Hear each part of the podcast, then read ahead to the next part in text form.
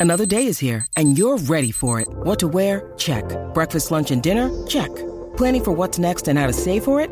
That's where Bank of America can help. For your financial to-dos, Bank of America has experts ready to help get you closer to your goals. Get started at one of our local financial centers or 24-7 in our mobile banking app. Find a location near you at bankofamerica.com slash talk to us. What would you like the power to do? Mobile banking requires downloading the app and is only available for select devices. Message and data rates may apply. Bank of America and a member FDIC.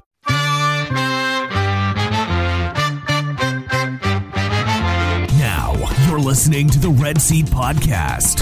Red Sox fans have longed to hear it. The Boston Red Sox are world champions. Hosted by Jake Devereaux. It's gone. It's into the bullpen. This game is tied. This game is tied. David Ortiz.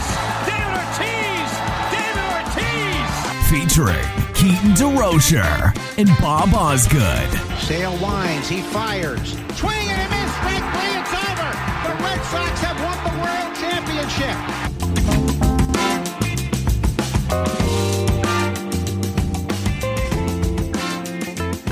Welcome back to the Red Seat Podcast. This is your host, Jake Devereaux, and today I'm joined by Keaton DeRocher and Bob Osgood of Over the Monster for episode 298 of the show.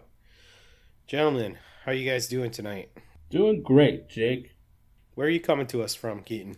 Coming to you live from Memphis. Well, that's not right. I'm coming to you delayed because you're listening to this the next day from Memphis, Okay. where I uh, forgot to pack my mic. All right. Are you uh, are you going to visit Graceland while you're there? No, what is that? Uh, Elvis's thing? Yeah, Elvis's uh, his house, I guess. I don't know. I haven't been know there. I, I have been to. Memphis, but are you going to go down to Beale Street and get hammered? No, I guess I should be more specific. I'm not actually in Memphis. That's just where I flew in. Oh, Uh, I'm so in Olive Branch. Mississippi. Yeah. Oh. You're not even in the same state. It's not even close. Hey, like there's like Mississippi, Alabama, and Tennessee are all within like six seconds of each other where I'm at. So, yeah, no, but there are yeah the the office. You're coming to us at- delayed from Mississippi. Is what you should have said. Yeah, yeah, I just lied about everything, but uh, Jake had to call me out on it. All right. Well, no more specific geography questions, Bob. I'm assuming you're you're where you normally are. Yeah, I'm in Nova Scotia. Okay, great.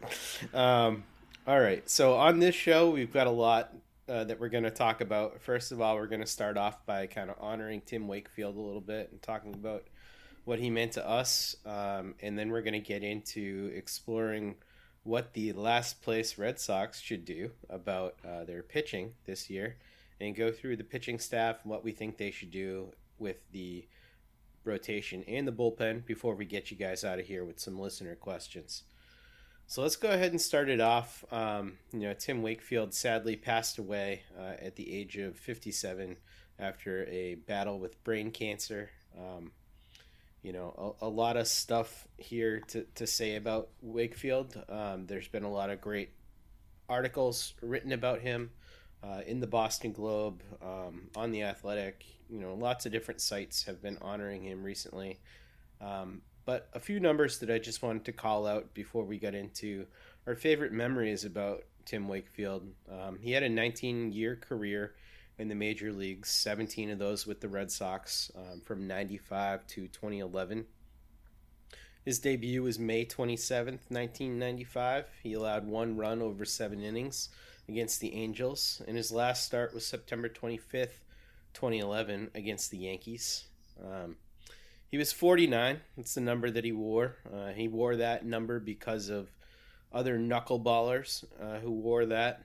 Um, and he's the longest tenured pitcher in Red Sox history 17 seasons. Only Yastrzemski, Evans, and Ted Williams played more seasons here.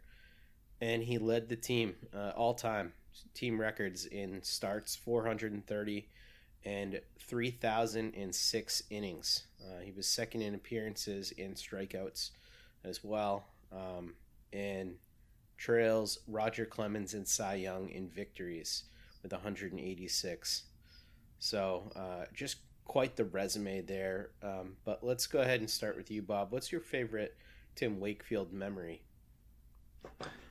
Yeah, I mean, I have a few. I guess part of what I wanted to talk about was him on the field and then part off the field. Um, you know, I just I've watched thousands of Red Sox games in my life at this point, and I, you know, the one player who was on my TV pitching more than anyone in my life was Tim Wakefield. He was just a mainstay for two decades. and bridged the gap between so many different versions of the Red Sox.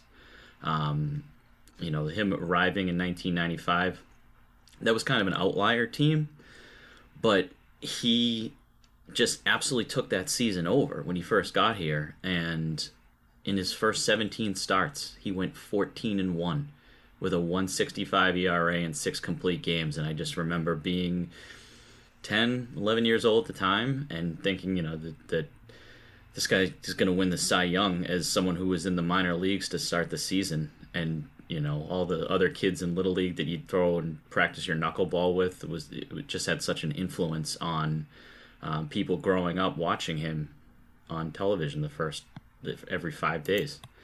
Um, and just kind of going from there, you know, he was a closer for part of 1999, a team that made the ALCS uh, in 2003. You know, no one was really mad. He was not uh, to blame for giving up the home run to Aaron Boone. He'd taken the ball in every scenario possible for nine seasons at that point, and you know, just didn't complain, starter, reliever, whatever it was. And when he did get the title in 2004 I think people were as happy for him as anyone else on that team at that point. Um, after being on so many kind of devastating lost teams that they had had for the decade before, and he was such a big part of it. I mean, he wore it in Game Three, and people remember that that he kind of took one for the team. But then in Game Five, he pitched three innings and extra innings and got the win in 14. And um, they kept Varitek in, and he couldn't catch his knuckleball, and they had guys on third the whole time, and it was a heart attack. It wasn't his fault because Mirabelli normally caught him, um, but you know he was there for that World Series. He was there for the 2007 World Series, and around through the end of the Tito era. It was just such, it spanned such a long time of my life. Um, and just off the field, everything that you heard, the charitable work that he did. Know, he lived in the suburbs of Boston. He had kids that went to baseball camps that, that I was coaching when I was in, in college and in my 20s and all of that raised a family here, just became such a big part of the city. Um, so, yeah, I mean, cancer sucks. It's absolutely just a really heartbreaking story for somebody that, you know, then was on the pre and post game show so often, you know, and started doing some games this year as well. It was just, you know, there in our lives for the whole time, and it's a really sad story. Yeah, absolutely. I think all that's very well said, and I think one of the things that stands out to me is just that you know, once this news broke, um, and, and not the way that he wanted it to break, um, of course. he only really had three days to process it before he was gone. Um, and and I feel like he just deserved more. He deserved better. Um, and he meant a lot to so many people, and so many people didn't get the chance to kind of, you know, make peace sure. with that. So it's it's very very tough situation. Keaton, let's go to you. How do you uh, how do you feel about this situation with Wakefield, and how are you going to remember him? Yeah, I think um, similar to Bob, you know, I have memories of him on the field and and off the field, and I think that you know it speaks to the longevity that I think you know I, I've seen other people bring this up too, but for for people that like myself that um, you know didn't go to a lot of games as a kid. Um, the few that I did go to, I feel like Wakefield was always the pitcher there, and part of that is the durability of the, just the length of his career with the Red Sox, but he was always available. And Bob, you know, laid out whatever situation Red Sox, you know, would turn to him, hand him the ball as starter, um, closer. Um, kind of towards the end there, it also seemed like uh, everybody's off day was Wakefield day, and they were, were kind of just you know burning lineups for him, but he he didn't really care and would go out there and and just give it his all anyway.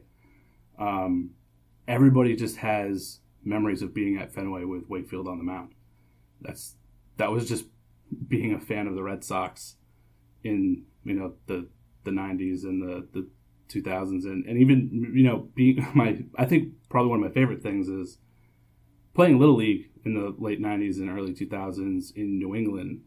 There was really two things everybody did to try and like feel like a big leaguer um, on the in the little league fields.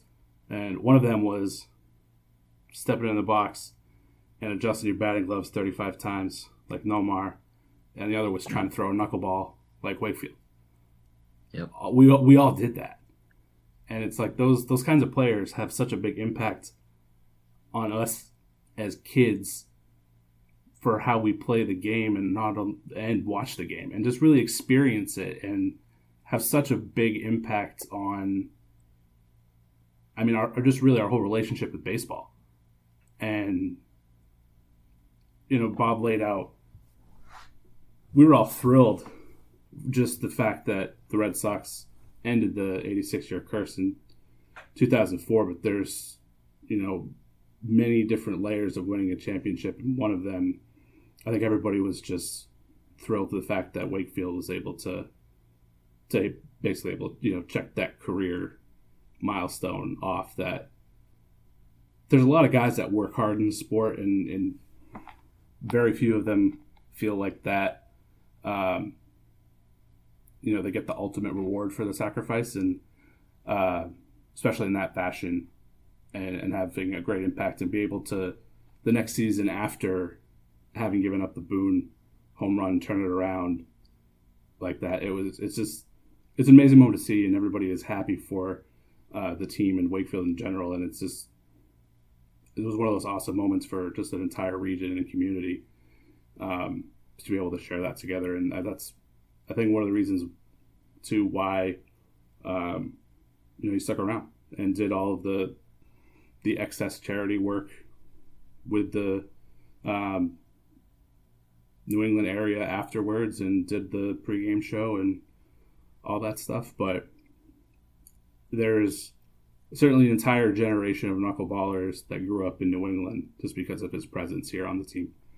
So that I think that is probably one of my favorite memories of him. Yeah, you guys did a really good job with kind of remembering all those things that are so important about Wakefield. But you know, a couple things I'll add is just I feel the same way as uh, you do, Keaton. That I felt like every time I went to a game when I was a kid, um, it was Wakefield on the mound. You know, and I don't know whether or not yeah. that's just luck or, or whatever, but I I saw a lot of Wakefield yeah. starts.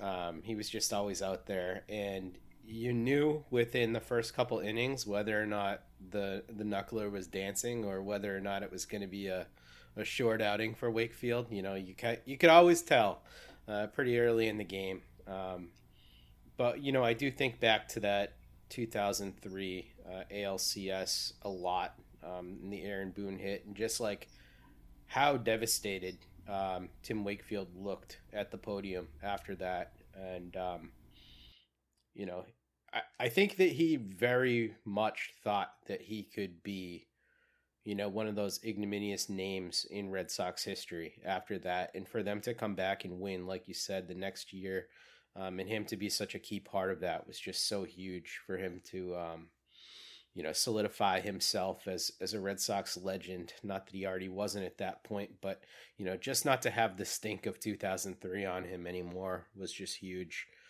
Um, he bl- he blamed himself for a lot of that. It was just, I mean, yeah, he was alone time.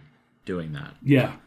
Yeah, and that's just the type of guy that he was. He was just always so accountable, always team first. Um, you know, always willing to to put the spikes on and get out there on the mound if if the team needed it, and um, and I think that he the team recognized that uh, he had that four and a half million dollar contract that was basically up to him every year as long as he wanted to pitch. Uh, they would honor that contract, um, which is just something that you don't ever hear anymore um, in this game. So, and all the work that he did with the Jimmy Fund was just sensational. Um, you know, it's it's rare to have a guy that plays nearly 20 years in the majors, and really there are no negative stories about Tim Wakefield, and I think that that just kind of says it all right there. absolutely. I mean, and, and you guys talking about being to so many of those starts. He started 463 games in his career. 430 of those were in Boston. So, you know, if you went to even a few games, there was a good chance that you were going to see him pitch. Because, uh, I mean, you throw the knuckleball. He wasn't getting Tommy John surgery. he was he was out there every fifth day for 17 seasons here. So you know what I loved about those those starts though? Whenever he would throw in that fastball just randomly to catch somebody off guard, that 74. was so funny. Yeah, it was. You know the oh here comes the heater. You know it's just. it and then he so had a big like 12 to 6 curveball that he would break out like 2% of the time, you know. Yeah. Yeah. Yeah, he was a hell of a pitcher. Um, Yeah. And somebody who, um, you know, we, we don't see much of those. I think about like R.A. Dickey as the last uh, real knuckler who had success like that. But, you know, it's a, it's a, it's a special part of the game. The other thing that I just want to bring up before we close the book on this is just, um, I meant to bring it up at the beginning, but one of my biggest uh, memories of the Red Sox at all is just the flying Mirabelli in and trading back for Mirabelli just so he could be, you know, police the, escort. the, the catcher and the police escort. That whole thing was just so funny to me. Yeah. Um, how specialized, and I actually was working at a um, a country club in college where Mirabelli would come into sometimes. So you know, like I always got to like see him there too. So I I'll just always think of uh, Wakefield and his personal catcher and and Doug Mirabelli and all that stuff. So it's just a little bit special. I always I loved Mirabelli for that, but also you know being in Maine when the Red Sox would win the World Series, um, and they would do the the mini trophy tour. Um, Red Sox would always send a, a couple players, but um, naturally it's like the season's over, guys want to leave, and so the guys that would end up coming to Maine, uh, you know, in the winter for a rally. Um, usually weren't you know in the top half of the roster. um, but we got Mirabelli. He was there for that rally up in Portland in 2004. So I uh, I always appreciate him for that. Nice. trying to look up who the catcher was that just couldn't handle it. It was Varitek, wasn't it? Uh, it was Varitek, and then it was uh, Javi Lopez, the Oh, old Braves guy, was on that team that year. Yeah. Yep. Um, yeah, I mean, no, you're right. They did try to utilize Varitek more with that, and it just it wasn't working. They needed to Yeah. call in the emergency.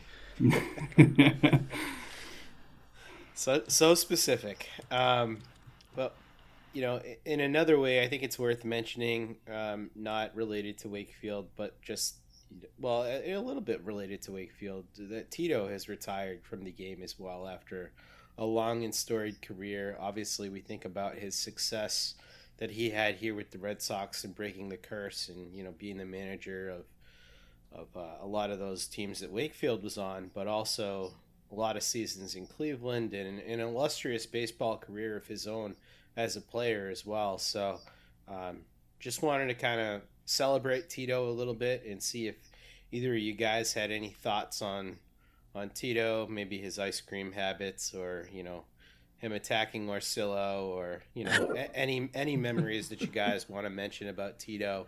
Um, maybe him and Pedroia. I don't That- know. There's just so much. That was mine. So I one of my favorite memories. First off, I'm thrilled that he's retired. The man has had like a like a decade of health scares, Yeah. and I'm just thrilled that he finally gets to relax.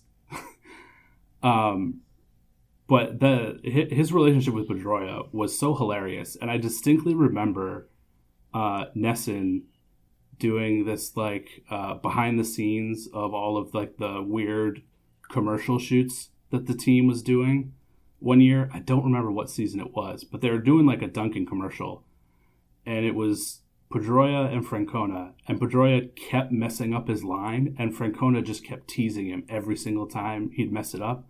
And you know, Pedroia being the very talkative, competitive man that he is, he'd be getting like really frustrated with himself like he mess up like a simple line, and like he'd be really trying hard to get it right, and he'd like slightly mess it up, and then Francona would just tease him about it, and he'd get even more pissed off, and then get it wrong again, and he'd tease him about it and get more pissed off, and it was just a never-ending cycle of like him never being able to get this line right, and Francona just just absolutely taking in the glory of him messing it up. it was just a hilarious little behind the scene thing there.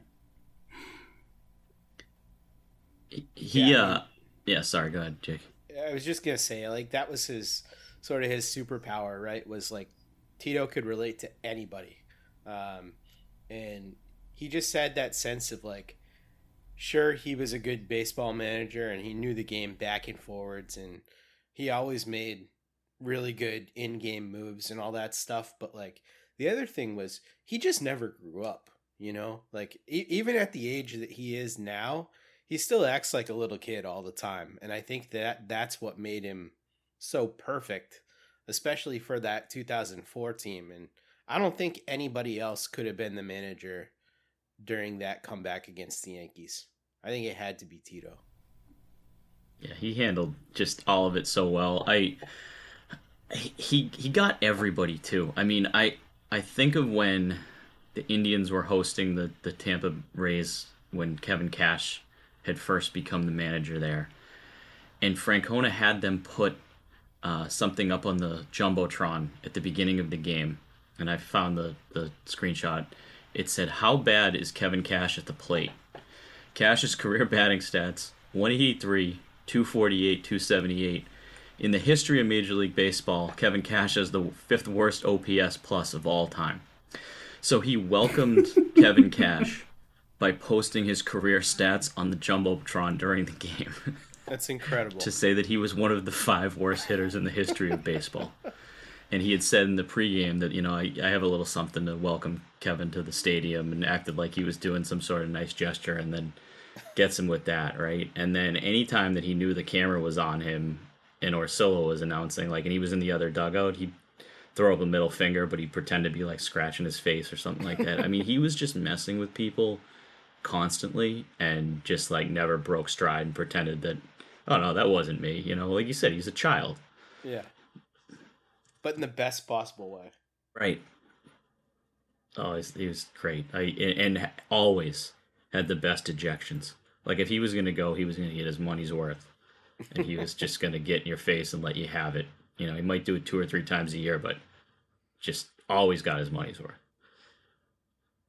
absolutely all right. Any other thoughts uh, on these guys before we we move on? Um, uh, thankfully, Tito is is is still with us, and I'm sure we're going to see a lot of him in, in the future. Um, I'm sure that we, what we Tito does TV.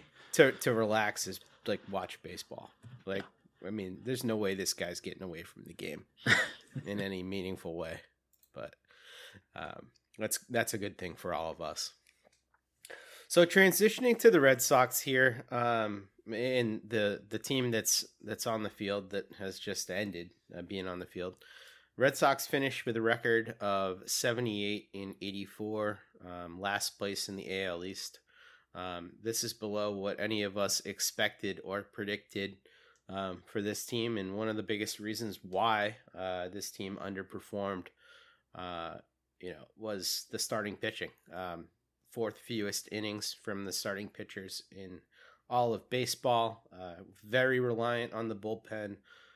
Not only a, a, volume problem with the starting pitching this year, but also a quality problem. Um, just kind of a lot of things going wrong. The the bullpen obviously much improved, uh, but was asked to carry too much of the load this year. So we're, what we're going to do is go through SP1, SP2, SP3, SP4, SP5 and then the bullpen and kind of talk about what they have there and what they need to do at those positions. But bef- before we do that, um, do either of you guys have any sort of high level thoughts about the pitching this year that you want to share before we get right into the positions themselves? I think my general thoughts on the starting pitching are just a very elongated fart noise sound effects that seems about right. Six about you, month long fart. Oh, it was so awful. It was just. I don't want us to forget that Corey Kluber was the opening day starter. And how terrible he was in that first game and second game and third game and his 704 ERA and the, the 37 year old Corey Kluber was who they said we're going to bring in to just fortify this pitching staff this year to to be a, you know a leader and a um, you know front of the rotation guy because they had lo- lost out on everybody else. Um, I heard someone say earlier that they didn't have a pitcher qualify for the ERA title, which means not one guy went 162 innings. And the only one that even came close was Brayan Bello, throwing 157. So if he had one more start, he would have qualified. Um, we've talked about it ad nauseum, just how uh, the pitchers did not go deep into games, how they were not available, the three man rotation, how much stress that put on the bullpen, and the trickle down effect. They didn't prioritize it in the offseason. They had a bunch of names, a bunch of injury prone, volatile names that failed across the board. You know, you can say that there was some progress from Bello and some progress from uh, Kutter Crawford. And other than that, I mean, you know, it's it's good that they made progressions in their development, and Bello's still 24, and I have high hopes for him. But geez, I mean, what an, an abomination for six months in every way possible. Speaking of opening day starters, can we just talk about? can we just talk about how Alex Cora has already named Chris Sale this the opening day starter for 2024, and did so with like four games left in the 2023 season? He's putting a lot of faith in him not to like slip in the shower or like, you know, wipe out walking his dog or whatever else can happen to Chris Sale with that. It, there was like a, What was that quote of was out there, but then there was another one that said he didn't really directly say that. He was just implying that if, if Sale is healthy at the beginning of the year, that you know he's hoping that he throws like it, that wasn't a direct quote, but someone tweeted it as fact, so it was very confusing to me. But I didn't go back and watch the video or anything. But yeah, why was that necessary right now to even talk know. about? Let's just say that who starts opening day doesn't really matter. What matters is that they address this problem. And I think that, you know, you guys outlined how, how horrible the starting pitching was in particular. Um, and last week we recapped kind of what we think they're going to do with the lineup. And one of the things that I saw uh, was that a couple people were a little critical that we weren't going to change a whole lot uh, in the lineup. But the reason why is because all of us want to spend all of the money that this team has on the starting pitching side of things because really the lineup's not that bad. So let's go ahead and get right into the starting pitching. Um, at SP1, they currently do not have a true SP1 on this roster. Chris Sale is no longer that guy, um, mostly because of durability concerns and availability. Um, so I think that they need to go out and spend, spend, spend. And the guy who I would target to be the SP1 for this team next year is Yoshinobu Yamamoto, uh, arguably the best free agent pitcher. He's going to be 25, um, you know, heading into being posted by his NPB club. Um, and here are his stats for the year in Japan. Uh, he went 15 and 6 with a 126 ERA and a 0.892 whip over 157 innings. Um, and he had 158 strikeouts to go along with that. And uh, over seven seasons in the NPB, he's got a 1.83 ERA uh, across that time span. So pretty damn good. Uh, we saw him in the um, in the World Baseball Classic. He looked really good there. Bob Nightingale is predicting a hundred and sixty million dollar contract, um, at least. I think that he gets close to two hundred with him being sort of one of the top guys on this market. Um, let's start with you here, Bob. What do you think about Yamamoto as the top free agent target, and do you think that that should be the guy the Red Sox go after hard? Yes, I do. I mean, there's kind of two points here. Um, I don't care that much who the ace that they go after is, as long as it is that. Um, if they go after Yamamoto and they go after Aaron Nola, who I know we're going to talk about as well, and one of them signs here, I'm going to be ecstatic. Um, I do not. They they have to be aggressive on a frontline actual ace starting pitcher.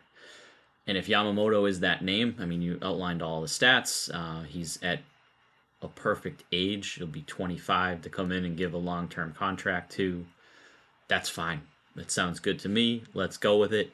Uh, we'll talk about SP2 as well. They're going to need two pitchers that they're going to have to throw significant money at, but one of them has to be a surefire ace. Yamamoto is that.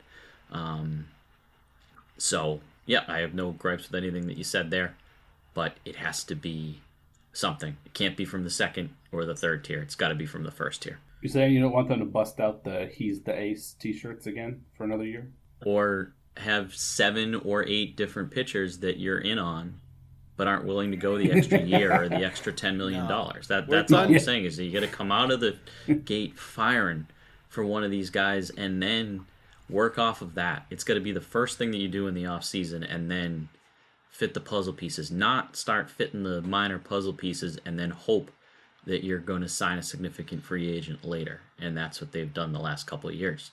Yeah, we're done being the interest kings here. Right. Um, that's yeah. That that. And whole... we know that they can go over the the tax this year. You know they've reset. Go nuts.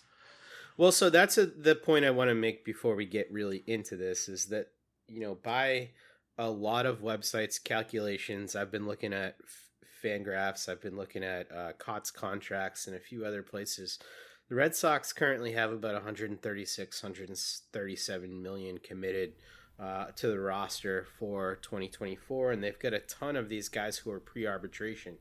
Um, and the first CBT level for uh, this past year was 233, so that's likely to go up a little bit. So the Red Sox have a ton of money to work with here. So I guess my question to you, Keaton, is with them having all this money to work with, you know, is there any hesitation that you have at all about giving 30 million plus per year to a guy in Yamamoto who is, you know, unproven at the major league level, but we've seen kind of what other guys with his qualifications have done when they've come over here. So any hesitation there? No. Um, as you pointed out, guys similar uh, stuff have had success here. Um, obviously, his stuff has been extremely elite.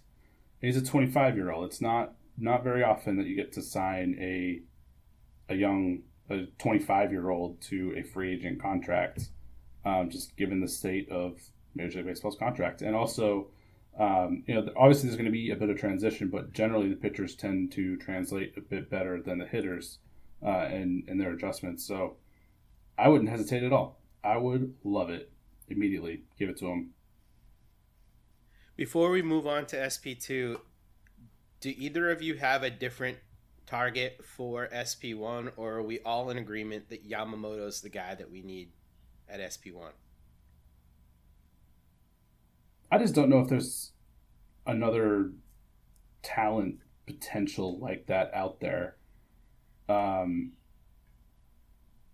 I mean, I mean, especially just at that age, I just don't think really there's. You'd have to make a trade at that point, and teams that have a you know a 25 year old with his stuff aren't really gonna. They're not gonna trade. just flat out, they're not gonna trade him. So, so yeah.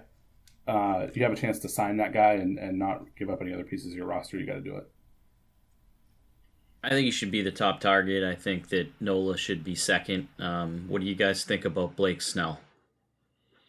So that's an interesting one. Snell is going to absolutely run away with the NL Cy Young this year, but this is a guy that I want absolutely nothing to do with for the Red Sox. Um, and and there's a couple reasons why. I mean, he's in his age 30 season uh, right now.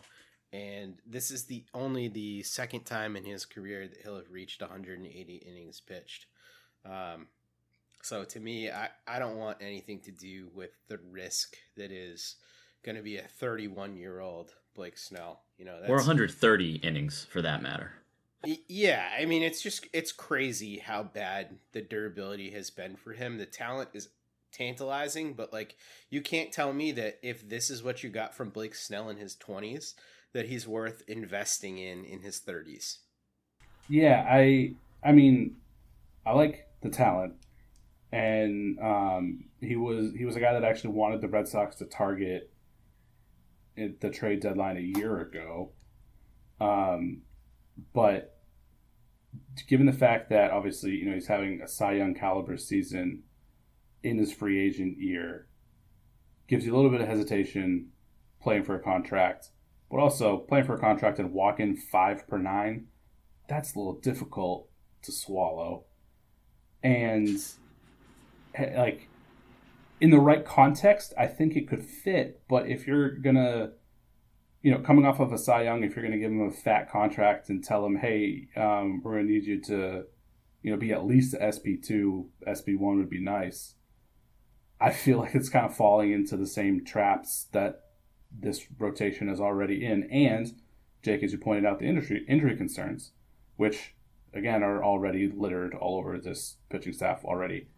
Um, so just given the current makeup, like if you could make a move for Blake Snell and know that you still have two other pitchers above him, like basically that he's a high end SP3, yeah, love it. But if you're making a move for him and you're relying on him to be a horse, no, I hate it.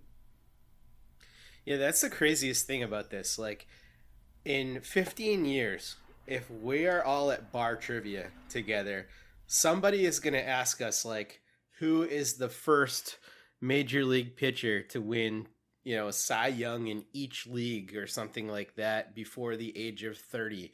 And Blake Snell is going to be the answer. Like, we're talking about a two time Cy Young winner before the age of 30 who were all both like, uh, I don't. I don't really want any part of this guy. It's kind of crazy. How many other people can say that? I mean, this dude is decorated uh, from a baseball standpoint, and we're just kind of avoiding him like the plague. We've all watched him pitch um, enough that it it's a grind. I mean, he goes five and throws hundred pitches all the time, and he's just an escape artist. And he happened to be obviously on a heater for the last three or four months that you you don't see many of these. Uh, I mean, you stack up those four months against just about anything in history, and he's he's up there with the ERA and the the the strikeouts and everything. But five walks per nine, he's going to run away with the Cy Young. And he has not been durable, as you said. Um, I just don't think this is a guy that's going to age well in his 30s. Um, and if they can, if they do lose out on Yamamoto or Nola, I would rather go the trade route because there are a lot of pitchers who are going to be free agents in 2025 who have a year left on their contract. Um, some of those con- uh, prospects we were talking about last week might be interesting to move. I'd rather go that direction. Yeah, I'm in complete agreement there. Um, let's talk about the SP2 spot. So, uh, a guy who is incredibly durable is Aaron Nola. This would be my dream scenario target for the SP2 spot for the Red Sox. Um, part of the reason why is the durability um, over, you know, the last what is it, uh, seven seasons dating back to 2017. He's thrown 1,233 innings over that time to a 3.63 ERA and 30 career fWAR um, just during that span. So he's been a horse and he's been elite over many of those years. He doesn't walk a lot of batters. Um, his career walk rate is 2.35. Um, he's solid. He's really solid. And I think that the Red Sox badly need that stability. So I would actually give out pretty much identical contracts um, to Nola and Yamamoto. If it was up to me, if I was the GM of the Red Sox, um, I would give both these guys 30 million bucks per year or whatever it takes to get it done, you know, between 30 and 35, and then have that be the top of my rotation moving forward. That would be the first two things that I would do. Um, but obviously, it's not a surefire thing to be able to land two of the top uh, starting pitchers there. So let's uh, let's start with you, Keaton. I mean, is is Nola your clear number two target as well? And do you think it's realistic that the Red Sox could get both of these guys? Yes. I think with the money they have coming off, which again they've reset, so it really isn't isn't and shouldn't be an issue. But the fact is, they've got plenty of room to play with, uh, and shouldn't be afraid to go over. And you know, given the opportunity to lock two guys up like that, the interesting piece is though, like the similar, um, the player comps for him are just really, really interesting. So we got um, this is of course of my good friend Spotrac, uh, Kevin Gausman signing a five-year deal at age thirty. Um, stuff pretty similar. Luis Castillo, five-year deal at age twenty-nine. Similar stuff. Carlos Rodon, uh, though not um, with the, the the length of history, um, was more of a recency bias when he signed. But a six-year deal at age 30, Marcus Stroman a three year deal at age 30. All of those guys signed uh, with an AAV at about 24. Um, the Gausman in particular, uh, Gausman and Castillo, I think, are the two easiest comps there. Five year 110 for Gausman, five year 108 for Castillo. That's 22 AAV and 21 and a half AAV. Um, I mean, just given the fact that I think we're expecting uh, just pre agency in general to be a bit of a doozy. Um, probably get closer to that, but I think it wouldn't take a 30 AAV for Nola, um, but like a 5 and 27, 5 and 28, I would in a heartbeat for sure to lock that up because it just it is such a relief to lock down the top of the rotation and then just not have to worry about it and know you've got two guys that are going to go out there and just be nasty every single time, and you're going to have a chance to win. And not only just that, just to have the reliability of they're going to be there, and it's just going to be a very strong outing, and you're going to have a chance to win the baseball game. Especially after the last four plus years of the pitching staff that we've been through, it has just been so painful to watch. They've really have to like aggressively address it which, if we are to believe what is coming out of Sam Kennedy's mouth, which, I mean, they did say this last offseason and they didn't address it, but they're saying it again. If they are going to go after uh, these guys and go pitching, pitching, pitching, they kind of have to come away with two of these guys, right? So, yeah, I think Yamamoto's got to be priority number one. Um, and I would make Nola priority, you know, 1A, whatever you want to call it. Uh, try and lend them both but you really got to get at least one of them. Yeah, I think you you need at least two top of the rotation type guys, uh, and and they can absolutely afford it. You know, even if they end up paying both these guys thirty million bucks, that's sixty million added to what they already have committed. You're still well below the CBT um, first CBT threshold. But Bob, let's let's move to you here. Um, let's just say that you know the market gets crazy and they can only land one of Yamamoto or Nola. What's the fallback plan? There are some interesting names like Sonny Gray, um, Jordan Montgomery, uh, Lucas Giolito, Jack Flaherty, and then a little bit further down, you've got some guys like Lorenzen, Maeda, Tyler Mahle. Like, where do you go if you don't get both of those guys?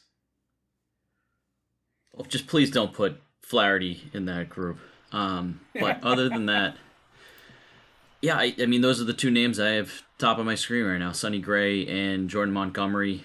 Um, I think Montgomery is an interesting name. I don't think that you have to break the bank um, with him. You know, being 31 years old and kind of not being in that top tier. I think he's a good SP2 target that throws from the left side. That you know, Sale has one year left, so that's somebody that could uh, be a left-handed pitcher, and maybe be more of like a three-year deal or something like that. Maybe something that like Wacha went for this past year um, that throws reliable innings, and that's what, just to go back to Aaron Nola.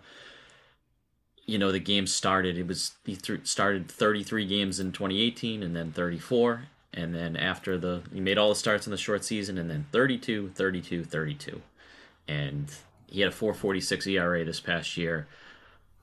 And you know that that has to be mentioned. And his strikeouts have been down a little bit, but just takes the ball. And even if things aren't going well early, he still finds a way to go six, seven innings.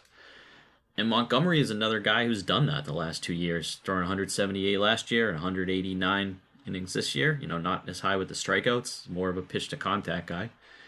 But that's someone that would be okay. I mean, th- there's the caveat here that I said last week that I don't care what they spend on Shohei Ohtani.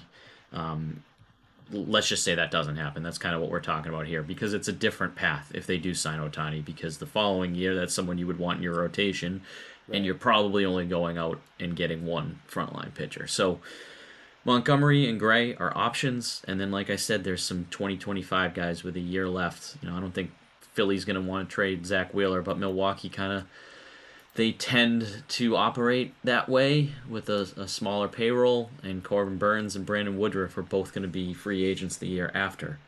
Um, and I think you have to at least check in on those guys. Of course, they would cost a ton, but you know, if it, there's only so many names that that sound. You you mentioned how quickly that list got ugly. You know, there's yeah, eight names that you'd fast. be happy with, so it's hard to think that you're going to get two of them as much as I would love that, and I think that they should break the bank for pitching, you know, you have to have fallback options. And, you know, I think Montgomery would be okay as a as a two. He and, Sale as the two or three. Um, and then otherwise, I think you have to.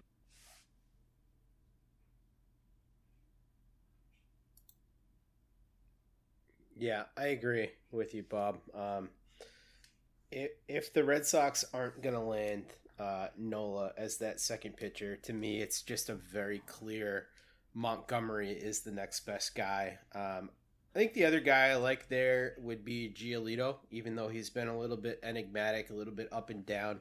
Um, but I like his stuff. Uh, Sonny Gray, the body just scares me a little bit, being a little bit more of a slight guy. So I'm a little bit unsure about that. Yeah, that's fair. I mean, he held up this year, but before that, it's a bit of an ugly track record. You know, he's usually on the IL once or twice a year. Yeah, and let me just say, um, I don't want anything to do with Flaherty. I just, I don't even know why I mentioned him. I'm with you there. The big Orioles uh, acquisition, and he was in the pen within three weeks. yeah, I don't want anything to do with that. All right, so um, for SP3, if you know, we both agree, we all three agree that we uh, should go out and get two anchors for the staff. That would leave Chris Sale as your SP3, um, getting paid 25.6 million in his final year of the contract. Uh, I think I would feel pretty good about Chris Sale as an SP3 though, because as we've said on this show a lot of times, the skills are intact for him. The only thing that's risky is obviously, you know, the durability concerns, but I mean, if you have a high upside, essentially an SP1 upside SP3, that's like a pretty good place to be. Yeah, Chris Sale gave up um, more than three runs twice after April. So he was he sucked in April. There's no doubt about that and you cannot rely on him for more than 100 innings. He threw 102 and two thirds this year. That's what you got to expect. But Bello can be a three, and Sale can be a two or a three for 100 innings. Um, you just need to have the depth behind it, and they kind of have that. But the depth behind it can't be your number two or number three like it was this year. And there's a non-zero chance Sale comes in and just stays healthy and pitches his ass off. Like that's it's obviously an outside possibility, but there's that possibility that you end up having like a true three-headed monster at the top of your rotation if you do go yeah. out and spend. So um, he's obviously pitching for his last contract, whatever he's going to get. Um, Let's move on to SP4 though, because Well, I got a, I got a question for you guys. Oh, Given okay. the fact that um, Chris Sale has garnered some trade interest the last couple of trade deadlines, do you think that there is a chance that Chris Sale would get traded this offseason and not even be in the plans for the rotation in 2024? Yeah, it's it's how much do you have to pay, right? And if you're trying to clear out salary to sign two starting pitchers, and I mean, we've there are other ways to clear salary with arbitration guys, and then there's the all right, is Sale okay for 15 million? We'll pay 10, maybe. Um, I don't see anybody taking 26 million.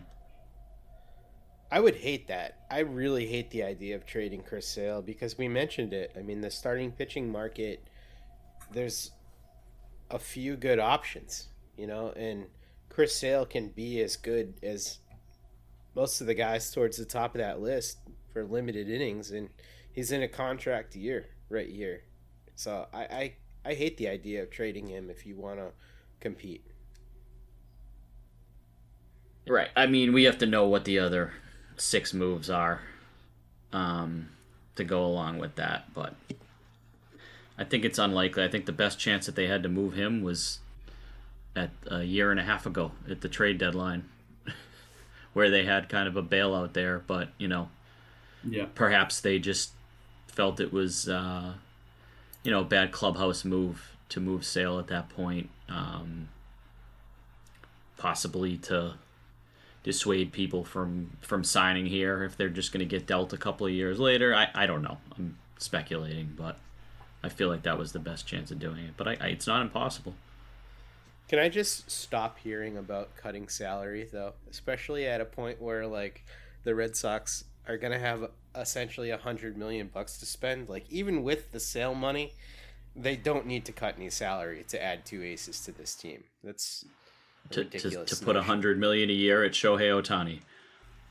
What are they going to do with that financial flexibility banner they got? Where are they All going to hang it? Let, let me just say this. In Bob's dream scenario of getting Shohei Ohtani, yes, we can then trade Chris Sale. Fine. Okay. Yep. That's, I'm there. That's all I'm asking. yeah, that, I'm there with you. Um, Keaton, moving on to SP4 though, Brayan Bello as an SP4 would be pretty damn sexy. Um, and if if Bello's your four, I feel like your rotation is pretty nasty. So can you talk about what that would mean for this team in terms of Bayo being the most luxurious of four starting pitchers with the ability to kind of take that next step and get up to potentially like the two or three level starting pitcher? Yeah. Uh, so that, I mean, that's exactly where I was going to go with this. I mean, he he took a step forward this year. Um, he has the ceiling of an SP two, and it it seems more and more realistic by by the start, by the day, whatever kind of metric you want to use there. Um, he looked great this year across those 28 starts. Um, I guess if you can make sure you line up every single one of his starts being at night, he might be a vampire. There's a weird ass night day split we had going on there. I have confidence they'll figure that out, though. That just seems weird. Uh, when there's, there's those weird kind of in season coincidences. But um, he looked so good in a lot of starts this year, kind of how we saw him finish the season last year. Uh, he kept that momentum going, had a really great season this year, uh, took a step forward, can take another step forward again next year. And I think um, a realistic ceiling as an SP2 is very, very achievable. And so if you have a young guy going into his age 25 season um, listed as the fourth starting option in your rotation with a ceiling of an SP2, yeah, your, your, your rotation's loaded. And now you just need to keep them healthy. Because certainly one through four is going to go out there and you're going to have a chance to win every single game, regardless of what your offense is doing, or offense and defense are doing. Uh, you're going to have a chance to win those games. And Bello continuing to continuing to develop, um, adding pitches and working on his pitch, mix was really fun to see, and the success that he had uh, with that development this year. So it all seems extremely realistic, and more so that he can reach that SP two ceiling. We kind of were really hoping he was going to have after the the little little taste we got last season. Um, and if you're if you're locking that kind of talent in as your number four, yeah, you're in a really good spot. So going on to that point, I mean, Bob, what does he need to do to get to that sort of SP2, SP3 level of consistency? Like, what needs to happen in his game over this offseason? I think it's just finding a reliable third pitch that he can strike out right-handers with. Um, I think Keaton nailed a lot of this. You know, his kind of the one metric that you'd want to see jump a little bit is the is the strikeout rate. Had seven and a half per nine this year. You know, his ERA at 4.24, a little bit misleading because he got bombed on his two starts to end the year, and he's probably running out of gas. He's the only guy that was out there taking the ball every fifth or sixth game the whole year. Um, you know, you'd like to see him find a pitch, but I think that he worked with Pedro last offseason and made strides. He'll do similar things this year. He's 24. You know, it's just, it's so easy to forget that because he's now pitched uh, one and a half full seasons with the team. Um, but like I said, you know, the 424 ERA, I think it's a little bit misleading. He was reliable. He was p- pitching deep into games. And he's on a good track innings wise. You know, you, you, you combine his minor league stats. He threw 153 innings in 2022. He threw 163 innings in 2023, uh, counting the one minor league start that he had. So that's a good track to be past 170 and get to 180 by the time he's 26. Um, you know, outside of that minor forearm scare earlier in the year, he's held up well. They've rode him, and um, yeah, I mean, his SP4, of course. Um, and he'll probably bump up to SP3 the year after. Yeah. How do you feel if they don't land two like we really hope, and Sale's your two, Bello's your three, going into next year? You still feel relatively confident in the, the rotation, or are you thinking they still need to find a way to work a trade in season to add something? Bro, I think that's like, I hate to say it, I think that's the most likely scenario, and I'm okay with it. Yeah if they land that top guy. I mean, this is a pipe dream that we're talking about here, getting two frontline guys, and that's good. We should have that because they've screwed us the last couple of years in terms of what we've watched on the mound. I'm not saying we shouldn't be looking for this. They should overcompensate and have reliable arms that don't walk guys and pitch deep into games because this is bullshit. but, but, if they don't, um, if they don't add two frontline twos, I feel like they at least need to add somebody else of like the quality of yeah in that range Sale or a Bello. Like I think that's where like the Mon- Montgomery or the Gray type guys come in. You know, I, I don't know if they can add one top line guy and then go out and backfill with like more of those four or five types. Yeah. No, I what uh what route do they take if because obviously Nola, Yamamoto will be sought after talents this offseason. What if they whiff on both? Where do they go? M- Montgomery for me is the clear, clear third option there. I'm trading for an ace, um, and Woody? signing a Montgomery. Yeah, I mean Woodruff is ideal. I hate that he's having a, sh- a shoulder problems again for the second time this year because he's my guy, and I would I would go uh, over the top to trade for Woodruff. I love um, Woodruff. He's around he's, the he's zone such a constantly. horse, but just two shoulder injuries this year scares me, um, which sucks. Yeah, yeah, he's great.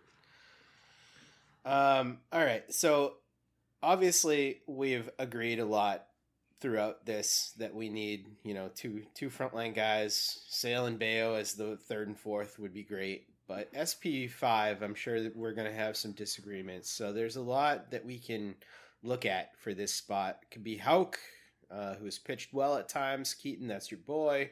Could be Whitlock. Bob, that's your boy. Uh, that's correct. You you like his his stuff in that starter's role. Um, for me, I would throw both Houck and Whitlock in the pen, and I would go out and sign a fifth starter guy who I like is uh, old man Hyun-Jin Ryu, lefty. I think you can get something done with him for relatively cheap. Um, but let's let's go ahead and, and start with you, Bob, with the the SP five. Where would you go with this? Yeah, I mean, I have to stay consistent with this, right? I mean, you've asked me a few times this year, and I think Garrett Whitlock's a starter. Um, I think that there just needs to be depth. I think you probably need to bring in a guy, whether that's for you or someone in that range, and have Whitlock and Kutter Crawford as options. You know, you're going seven deep at that point, but the top of the rotation looks a lot better, and and that's okay.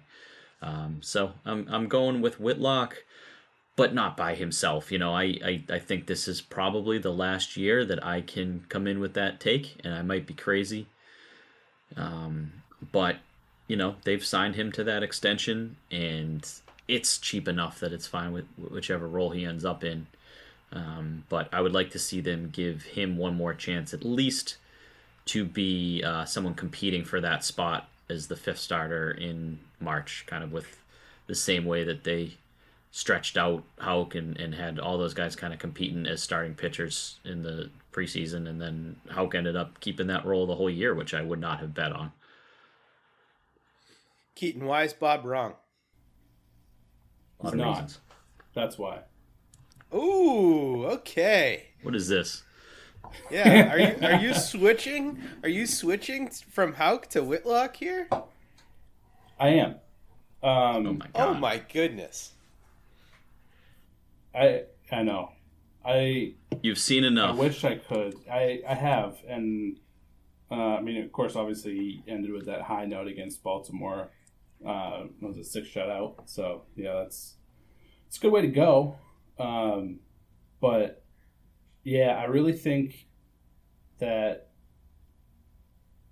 he can thrive in that Andrew Miller role, and I think um, I guess the only thing that I really feel like would hold that back is if Whitlock can stay healthy enough to do it in the rotation, which he hasn't been able to yet. So if they they actually may need him to stay stretched out and be a starter because uh, Whitlock just may not be able to to do it for an entire season, uh, which I think would be the only thing that would kind of hold it back. But I think um, is better in that kind of multi-inning swing reliever role um, guy that can come in in the seventh and be a bridge to a closer in a tight game, um, or you know, come in in the fifth and get a chunk to, to keep things close uh, as a bridge to your more natural setup guys, uh, or in a pinch if a closer's out, close out a game, um, and be that super Andrew Miller 2.0 guy. We've seen him be really, really good in that role. Um, and if they they believe that Whitlock can be a starter, which, as Bob said, feels like they, they do, and that's the case. Um, I'm okay trying to get him healthy for a season to see what that looks like. Because now we've seen um, Tanner Houck do it for a full season, um, and it was inconsistent.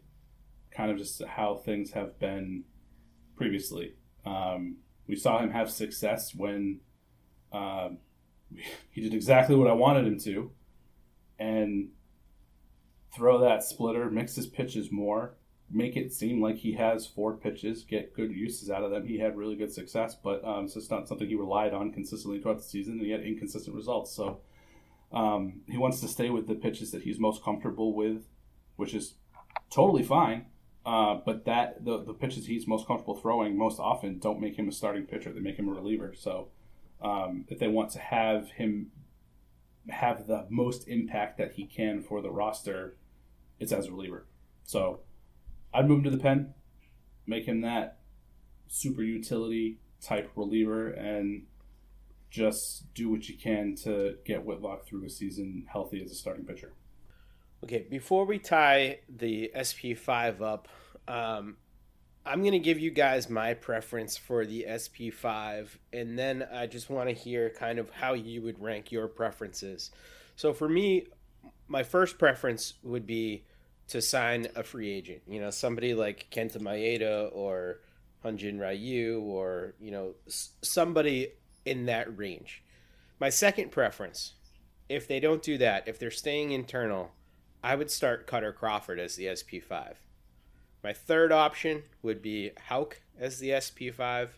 And my fourth and final option would be Whitlock as the SP5. I really want to see Whitlock in the bullpen long term. So let's go with you, Keaton. How would you rank the options for SP5?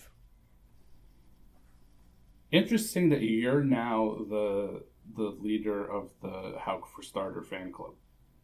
I just think it's durability. You know, like he's he Yeah. can at least be out there, and that's something that Whitlock hasn't shown. Yeah, I mean you're absolutely right. That is true. Which, uh, as we have talked about through uh, this entire podcast, rather important for that position. Um, you know, I do like that option of a Kenta Maeda, Hyunjin Ryu type guy. Um, I do like that a lot. And then, honestly, having both Whitlock and Houck in the bullpen with those roles is is mighty fun to think about because obviously we've seen them both be very very good there uh, individually at different times. Um, so I think, I think I'm with you there. I think that's probably my first. Um, I kind I think I get where you're going with Kutter Crawford because if he's not your fifth starter, what do you do with him? Um, but I think my answer is I would rather suck it up um, and just figure it out. Honestly, maybe trade him, uh, package him up with something else. I mean, if, if if the roster is playing out with all of these other moves, then I think he becomes dispensable. Um, so I I would think I'm gonna go free agent Whitlock, Houck, Crawford, other. Interesting. Interesting. How about you, Bob? I would go Whitlock, Crawford, uh, free agent Houck. I do think Houck, as we said, is a could be a trade candidate. He has value. Um, it's easy to forget though that just how good he was in the bullpen in 2022. You know, he, he went to the pen, and from May 15th till the end of the season, his ERA was 149. He was absolutely dominant. He didn't have any blow up outings. He didn't give up more than a run the rest of the year after May 15th. So I just I want him in that role, or I think that he could be valuable as a trade. Uh, so I go Whitlock and Crawford. I mean, th- this the bottom of that list, those SP5 free agents you're talking about, these guys suck. Uh, and, and I think that, I mean, I, I'm not even going to list off the names once you go 20 starting pitchers down. And I just think internally they, they have better names than that here. I mean, I'm 100% fine if they run into next season with Kutter Crawford as as your five. That's fine. Yeah. That's fine with me. I think he's shown enough to do that. But let's let's Dallas get to Keuchel is still pitching. Yes, he actually had a little bit of a resurgent uh So is Julio Teheran. Yeah, well, I know that. Well, he came. Yeah, I was following him. Sadly, one of my fantasy teams was in a situation where um, he was rostered, so very well Great. aware. yeah, that's not a good situation. No, it wasn't. We're gonna skip over depth and move right to the bullpen here. Um, this is a, a unit that I think is pretty well locked up. Um, this is how I have it. I know that you guys probably have it a little bit differently. Um, Kenley Jansen, Chris Martin. I have Garrett Whitlock in there, Tanner Houck, or Nick Pivetta. I think one of those two guys gets traded. Uh, John Schreiber in his first arb, arb year, and then Brennan Bernardino. I have Kutter Crawford as the long man, and Josh Winckowski in there as well. Um, let's start with you, Bob. How would you craft your pen next year?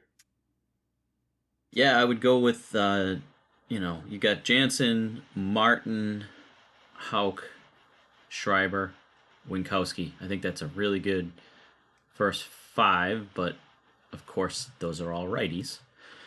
So you'd have to bring in a lefty, and I'm not positive, you know, what that name is yet. I think that someone, you know, from the minor leagues you could see come up, you know, Bryan Mata, or maybe there's someone in a Rule 5 type of thing that you could see.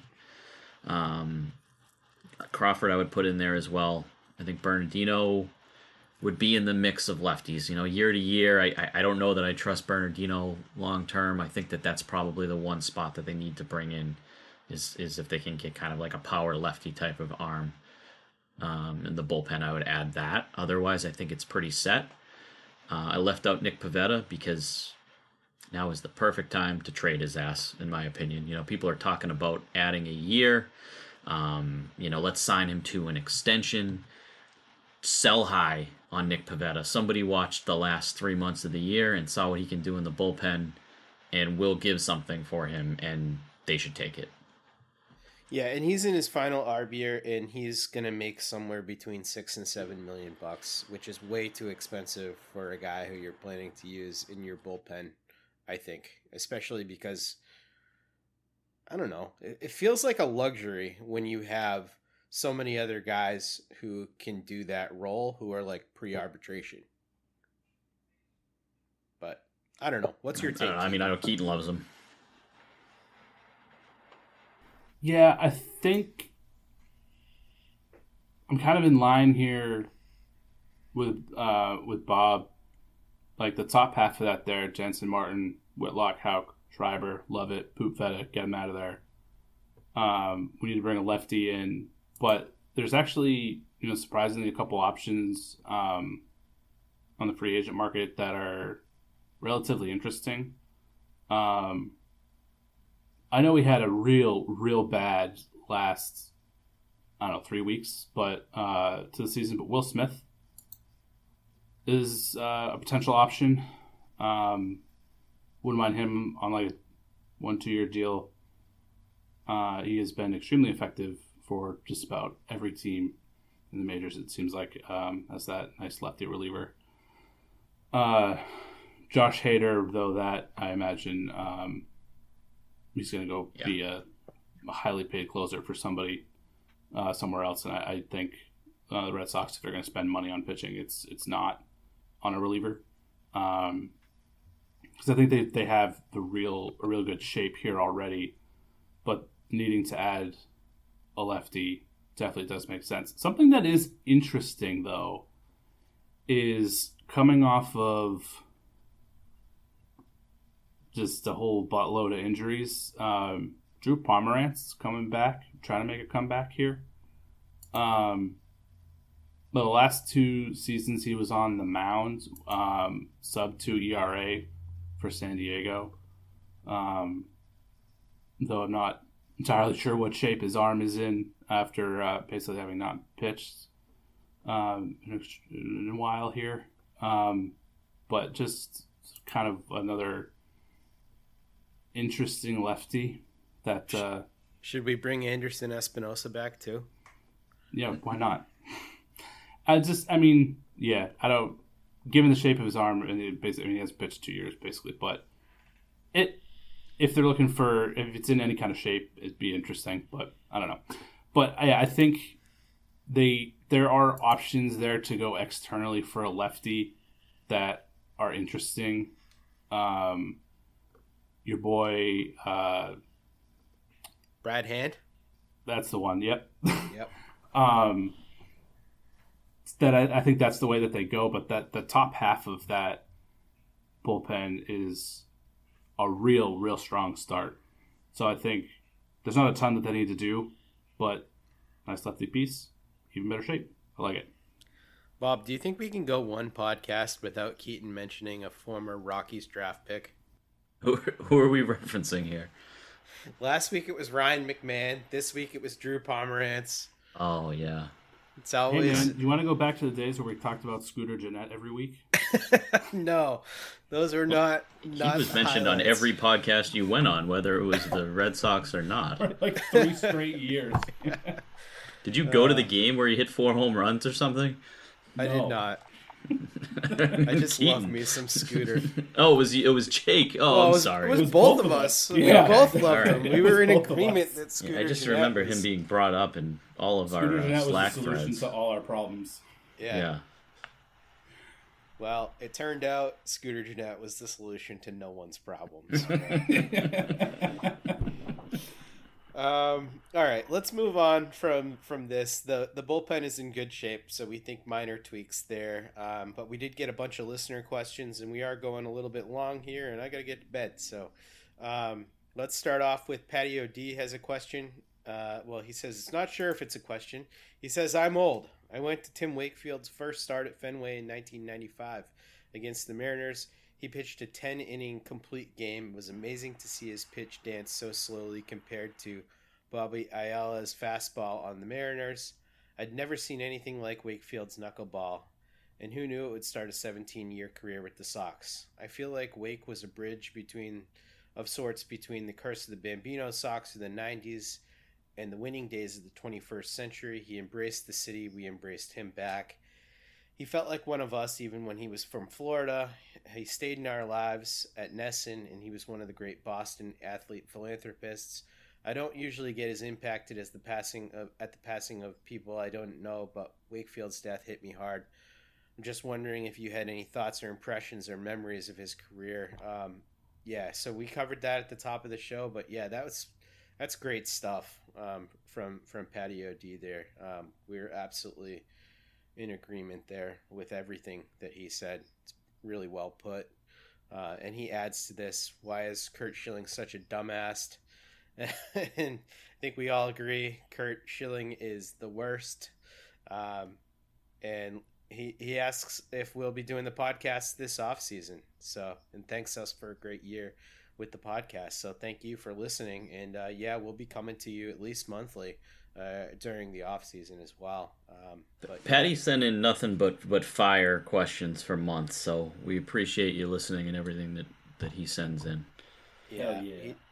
He, has been the best. Um, yep. He has one more too. He said, "I'd like to end the season on a positive note."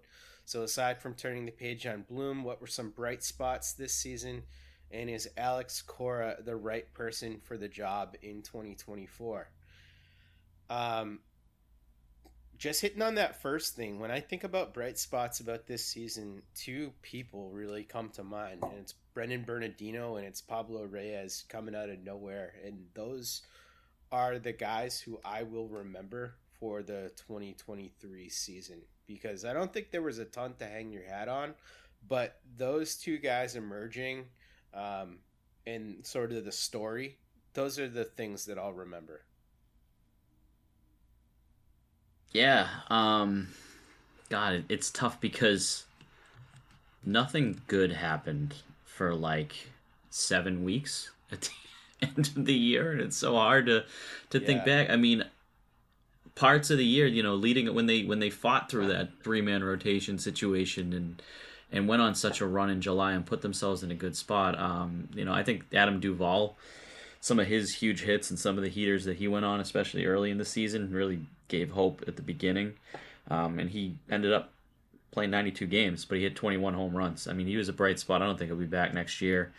And the other one, I, would, I agree with Bernardino um, and Reyes. Those are great stories. But Jarren Duran uh, is the other one for me because I think, you know, he had a shot at the batting title before he got hurt. You know, he was hitting 315 uh, and on pace to kind of be in that mix and you know I think Seager ended up qualifying and running away with it, but you know Duran just the 24 steals that he had in 100 games. I mean, I think if he can be out there for a full season next year, he can hit 280 and steal 30 40 bags. He had 34 doubles this year. You know, I I think that his breakout was a positive that I would take that you know, when he got hurt, that's kind of uh, around the time that things went downhill. Um, but you know, he won a lot of games for them this year. Yeah, it feels like a lifetime ago. But the the first thing that came to mind, like trying to think of positives or, or you know fun pieces from this season, was the first week of the year when Duvall came out on a tear, hitting like 550, 10 bombs. Was like the AL Player of the Week, and then like immediately, immediately got hurt, and it was quite a bummer. But that yeah. first you know seven to ten games was an absurd pace, and it was so much fun to watch, and it made you think that uh, had he had he stuck around uh, for more than the first week of the season before getting hurt, that the team might have actually gone somewhere. Um, of course, given the you know, the next 150 games, probably not. But it was very fun right out of the gate. Yeah, I'll just add a couple more uh, to the list that I was I was thinking about um, while you guys were talking. But uh, the two Dodgers who came over um, in Justin Turner and Chris Martin just really lived up to the billing, um, especially Justin Turner with all the timely hits that I know Bob you've mentioned them on this show a lot of times. You just felt comfortable with him coming up in big spots and he really exceeded expectations. And then Chris Martin was everything we could have possibly hoped um, that he could have been. Um, you know, Kenley was great too, as another Dodger, but Martin especially, I think, just locked yeah. it down. And there was just that epic stretch where he was basically unhittable towards the end of the season. I'd like to go back and, and see the last time that uh, it's got to be Koji, right? A 1.05 ERA from someone that threw 50 or more innings on this team. Oh That's yeah, a huge Koji. sample size. Yeah, I mean yeah. nothing's topping that Koji year, and I've written articles recently about that year because I think it's still underappreciated. But you know, if if they had been a playoff team, Martin would have been. We'd be talking about him in a Koji kind of way potentially. That Koji year was my all-time Red Sox ever uh, relief pitcher season. So yeah, I, has to be. I agree. I just uh, my favorite is the the gif of him giving high fives in the dugout and then slapping the dude in the face. That's the best. That is so funny every time. Still funny every time I watch it. With the um, high pitched voice. Yeah. and then the the last thing he Patty O'D said was, uh, "Is Cora the right person for the job in 2024?" Do we all agree that he's still the right guy?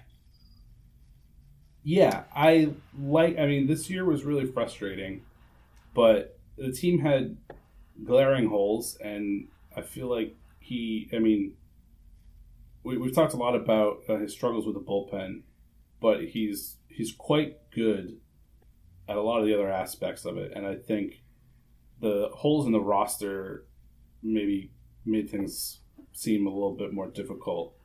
But one of the things that I really liked coming from Cora this year was he was right there with the players in being vocal about what they wanted from the front office to help this team win games. They wanted to win games this year.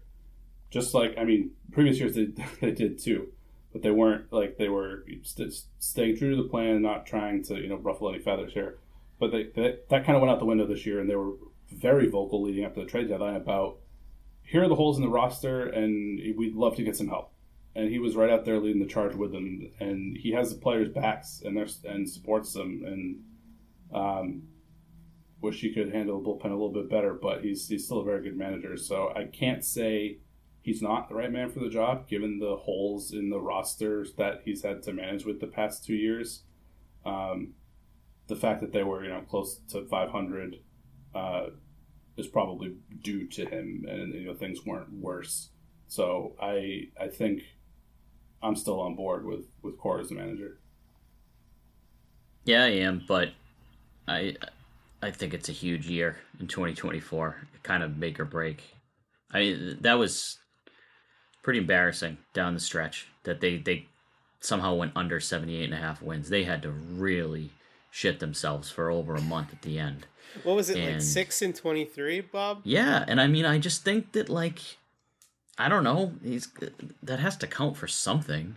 You know, they they weren't like I say, not playing hard, but there just wasn't any spark, and there were just so many lifeless performances and shutouts and games that they would just go in order and seven pitches like in the first inning, and it was just like I, these guys don't look like they're up for the game, and I know that that's kind of how it is when you're playing out the string on a uh, unimpressive season, but I don't know it, it rubbed me the wrong way down the stretch. And, um, you know, he's going to have to find somebody that can work with him as a general manager um, because he was, as Keaton said, kind of uh, a little bit outspoken, wearing the underdog shirt, all of that stuff. I don't know. I, they're to have to find somebody that uh, that aligns with Cora, and maybe that's an internal candidate. But I'm thinking about that a little bit more. That you know he's to be a. It's not a GM pick picking their manager next. I think you guys both nailed that extremely well. Uh, both sides of that you know, core discussion, um, and I agree with both of you. So I think you got to look hard at Cora if 2024 isn't good and they do add to the team, but I'm definitely giving him one more. Jay Lane has the next question. He says, I'm afraid you guys are right in thinking that the Sox might trade Verdugo. If Duran is going to be the center fielder most days, you're in trouble with three left handed bats in the outfield. I hate to see it though, as Verdugo is by far the best defensive player on the team. He's played a gold glove season in right field. Too bad he didn't have the second half season with the bat that he had in the first half. Then they couldn't trade him. I think being shafted out and not making the All Star team really discouraged him. Keep up the good columns. Jay Lane. Thanks, Jay. Yeah, appreciate that, Jay. And I, I think that um, you know, Verdugo Bob's been kind of the consistent guy all year that Verdugo was gonna finish with the same year that he uh, always finishes with, and unfortunately Bob ended up being right again uh, about Verdugo. Do you guys think that it was the confidence thing or, you know, being just kind of upset about that that led to the poor second half, or is this um, this just who Verdugo is? I think it's who he is. If that's going to derail him for an entire half of the season, then that would concern me about kind of mental toughness going forward. I, I think it's fair. I think it probably for a little bit derailed him, and but I don't know. It's just 13 homers, 54 RBIs. 264 average. It's a disappointing year at 27. Yeah, it's not good enough. Um, it's a good point about the three left-handed bats, and Abreu is a left-handed bat. Um, you know, Rafael being a right-hander. I don't know. I would like to see them get more right-handed. I threw Soler out there as a name last week. Someone like that, someone that can kind of take advantage of the monster, that can be a slugger that they can bring in for a year, and trading Verdugo, I think, is the best route. I think he'll bring you back something. I don't think you're totally selling low on him. He's a fine player. He's a good defensive outfielder. Um, but it's a way uh, for an arbitration guy that they could move a little bit of salary because I do think he'll get a little bit expensive in his final year before being a free agent. Yeah. And I know you don't want me to talk about shedding money, but you know it's for to, to, to use elsewhere for Ohtani. As long as it's That's for correct. Ohtani, right? You got that right. Or the, or the two aces. Um, the last one I feel like is really in your wheelhouse, Keaton, um, from TJ McPhee. He says, "Hey guys, a lot of uh, a lot is made out of Bloom taking the worst farm system in baseball to the fifth best farm system in baseball. If that worst farm system in baseball produced big leaguers such as Bello, Casas, Rafaela, Duran, Crawford, was it really the worst in baseball? And if it was, shouldn't shouldn't our currently highly ranked farm system be expected to produce at least twice as many big league contributors in the coming seasons? Thanks, TJ McPhee. TJ, this was an amazing question, and you sent me down an absurd rabbit hole that I was pestering uh, Jake and Bob with texts. Pestering everyone in Mississippi about. Yeah. the greater Memphis area. the southern tri-state area. Um, yeah, uh, I took like a whole two hours out of my workday, and and in the blink of an eye, realized uh, I should probably get back to work. Um, That's good. Yeah, uh, but yeah, really got kind of consumed here. I was curious um, here now after uh, four years, four draft cycles, uh, and international signing cycles uh, what the, what the actual makeup of the top prospects looks like for the Red Sox, um, and it was rather interesting. So, by MLB.com, uh, because uh, nobody else has as updated uh, rankings uh, so I needed to include uh, Bloom's most recent draft, which MLB.com does. Fangraphs unfortunately hasn't updated theirs yet to include that. So uh, MLB.com will be our control source here. Heading into the 2023 season, the Red Sox farm ranked 11th by MLB.com. And this was kind of the most shocking piece of the 30 top prospects, uh, 22 of them were Dombrowski guys. Only eight were Bloom. now, the Red Sox farm system, MLB.com, has ranked 16th, and 19 of the 30 are Bloom guys, helped by five uh, of the 2023 draftees there in the top 30. Uh, noticeably, seven of the top 10 are Bloom guys, so it is top heavy Bloom guys, but uh, still a significant Dombo presence in the farm there. Um, obviously, there's uh, you know international signees in particular. It's really tough to judge those because they're 16 years old, and even four years later, um, some of them are barely even in the minors. So it's tough to see kind of where the the blip is. So it's it's maybe worth taking a look like this look uh, with a grain of salt but given the just the emphasis that everybody um, was just kind of putting on this as like the Bloom had completely resurrected the the minor league system but to see coming into the season that the top 30 was still mostly Dombrowski guys it was it, that seems significant to me that the uh, the top prospects of the farm systems that are you know being ranked in the top half of the league now that everyone's like oh it's resurrected. It, it was all Dombo guys. But Bloom was getting the credit for having uh, you know risen the farm from the the bottom of the the MLB rankings there I thought that was quite interesting but just given the lag time in development I know this is kind of like a a bit weird to to put that placement on there but it seemed seemed like I was expecting more more of a Bloom presence there uh, than reality is presenting. So uh, I know uh, Bob, you had some thoughts on my wonderful research I was pestering you with. I, I don't know that I had any thoughts on it. I I didn't feel educated enough on the bell curve of how many uh, prospects would still be in your top 33, four, five years um, after leaving Yeah. the organization, and it's hard for me to have a comparison point. So I needed to take two hours out of my workday to rebut you today, but I didn't have that.